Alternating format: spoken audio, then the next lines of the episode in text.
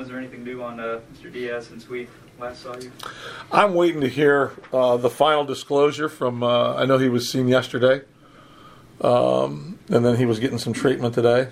Um, Cole Tucker was seen yesterday as well. He's getting some treatment today, so I'm hoping they can either let me know if the book's open or closed on Bell and Marte as well.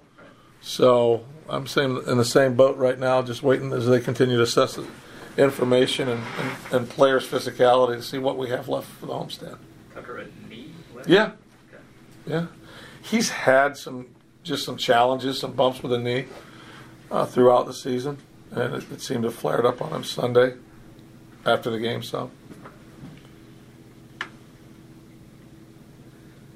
Clint, with, uh, with Bruce Bochy and Ned Yost retiring at the end of the year, it's going to make you the longest tenured active uh, manager in the majors. Is that surprising to you to hear? Is 20, what is it, 2010? Seemed that long ago? yes, yeah, it was. Uh, I had a buddy bring it to my attention today in a backwards kind of way. It wasn't quite in the same context as as you shared. Um, and I said, "What?" He said, "Yeah, I've done the math." He goes, "I don't believe it, but I've done it."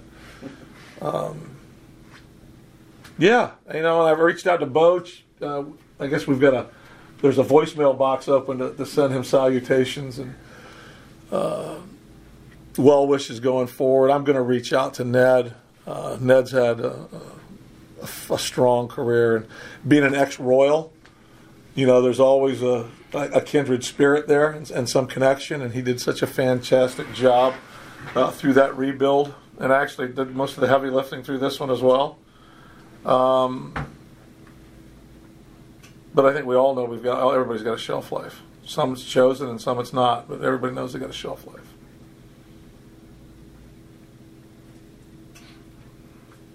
Clint, you talked a little bit, I think about a week or so ago, just about the challenges of this season and how you navigate them. Just as you sit now with six games left, how do you feel you've been able to, I guess, ride the waves through all these things that have happened? Well, I think you always need to be in a process of, of learning. Um, and I think I shared this in the past that the one thing I've learned over the years is when criticism comes your way. I used to be fists up first, and now I, my first question to myself is: Is there any truth to it? So when you have challenges, what's the truth with the challenges? Is there truth with the challenges? Uh, are they outliers? Is there common fabric to connect them? Um, so many times, so many times it comes down to choices. I know most of my challenges when I got myself in, in adversity or, or, or difficult situations, sometimes from the choices I made. So, what caused those choices? What can we? What can I do better as a manager? What can I do better as a leader? What can I do better as a communicator? What can we do better? Um, how can we improve? And it goes back to having those conversations with the people that were involved, sometimes in some of the challenges, or the overall landscape of the game. You know, we worked to a very good place in the first half. The second half has been hard. Um, and we've turned up now. We're undermanned in some areas right now, but we're going to go out and play. Um, we can identify all the weakness metrically. You can grab all the numbers, and they tell a story. Um, so I think it's honest self evaluation first and foremost. Um, and then also believing that the unwavering optimism that, you know what, you've got to stay focused on what you can do and not follow the narrative outside outside. Because i can take a walk and i can get all the emotions and they're all over the place. Hey we're with you keep fighting. Love what this guy's doing. Then i can hear hey what are you guys doing? I mean you can you can chase it wherever you want to chase it. Um, however that that unwavering belief that we have players in place we have experience gained, we have lessons learned, and how you wrap that all together, uh, and then incorporate a winner of baseball, uh, the hot stove, isn't that what they still call it? The hot stove. On whether you improve yourself externally, whether you can improve yourself internally, whether you improve yourself because of the lessons learned in the season, or uh, the play during the season. Um, that's kind of the way I continue to try and navigate the ups, the downs, the challenges, the good and bad that comes with the season. You mentioned being undermanned, and I don't know better way to ask this, but I mean, what does it what does it do to a lineup to be missing Bell and Marte, considering you know the seasons that they had up until? Well, they're not they're not available, so yeah, it can provide some challenges. Um, at the end of the day, though, that that's a waste of time. For me, it's a waste of time. They're not there. So how do we use the players and, and get the players that we do have available to perform at levels to put us in place to win a game? Um, you can look at lineups everywhere this time of the season where got key players are out. I think they got a couple over there. Um, Long's out in St. Louis. Um, three and four, yeah, it's significant. They hit th- they hit third and fourth for a reason.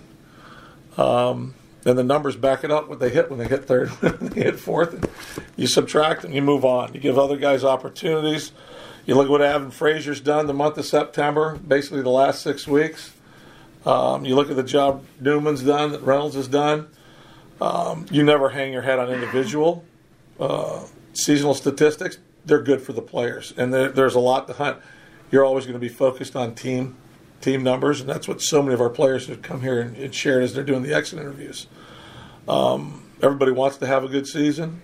However, there's an ache that's real when your team doesn't have a good season, and that's what they're all they're focused on improving upon uh, as we continue to grow uh, and work to get better.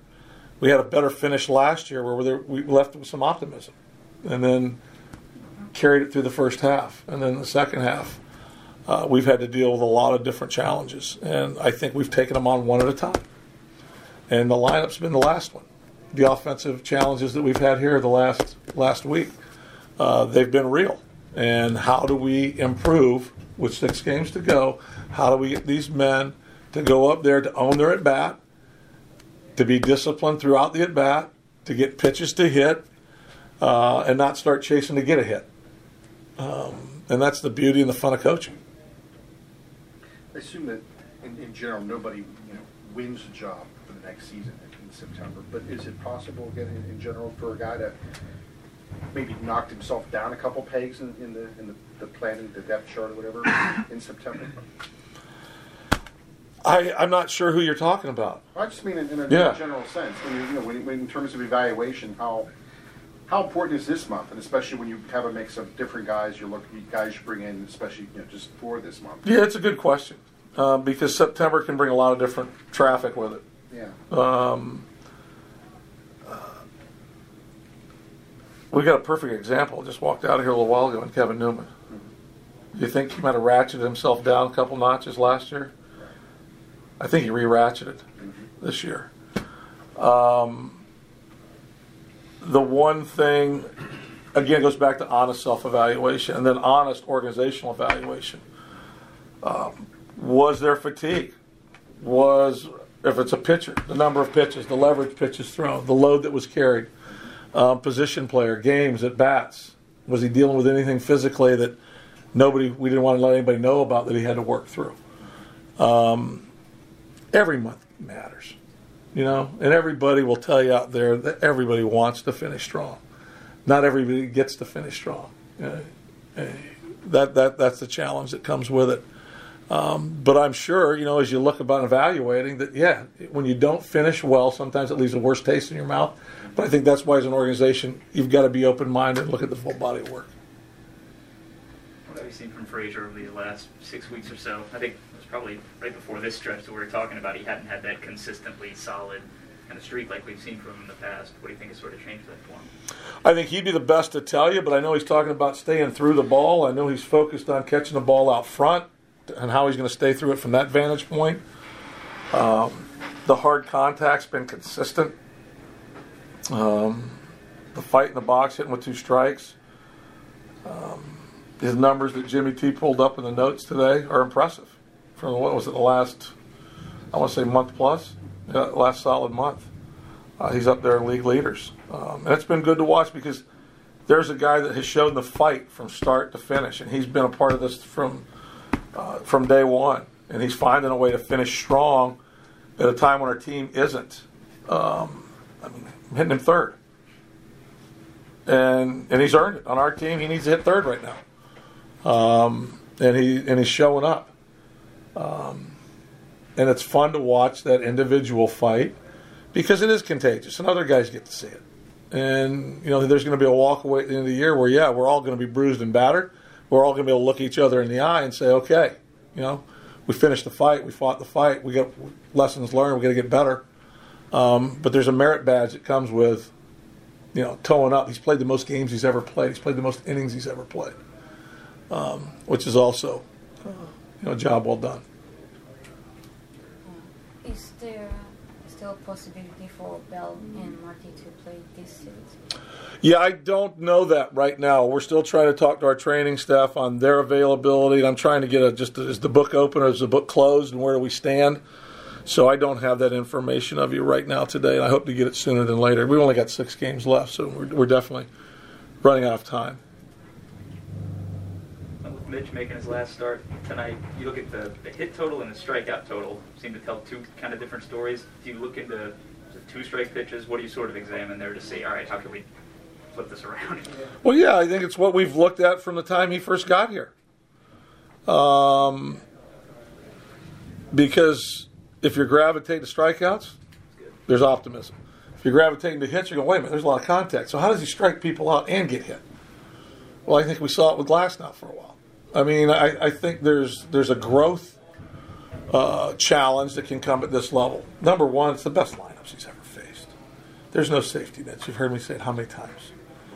Uh, and then the importance of two strike pitching because there's times down there you just put people away. You just outstuffs them. Out here, it's not as easy to outstuff people. And there's guys that make a living on two strike mistakes. And I think the other thing to look at is the multiple run innings. When these innings within the within the game that he started, how many hits are coming in those multiple run innings? They're coming in bunches. Um, so I think that's that's a part of it. There's been a, a really good learning curve for him, opportunity for learning, growth, and experience. And I'm looking for him to going out there because I think he's gotten more confidence without getting anything close to being comfortable. And I think that's a good place to be uh, for a young player that he's built confidence and he knows that it's not going to get easier, uh, but he's starting to figure it out.